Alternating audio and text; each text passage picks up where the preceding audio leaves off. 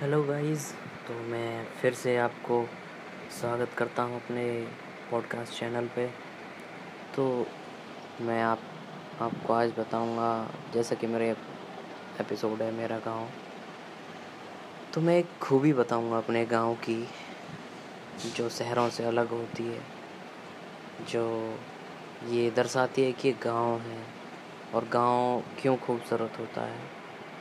तो अभी मैं अपना अपना एक छोटा सा, छोटी सी जगह है गाँव के बाहर।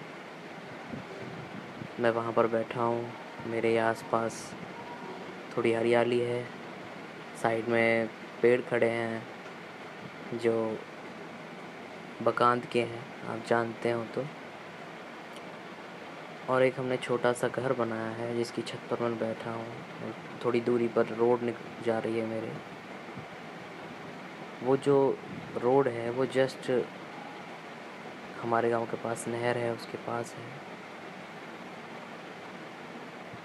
तो यहाँ से देखने पर ऐसा लग रहा है जैसे बहुत ही ग्रीनरी और आँखों को सुकून देने वाला एक दृश्य लगता है। तो मैं बताता हूँ, जो मेरे साथ एक छोटी सी ट्रेजिडी हुई थी।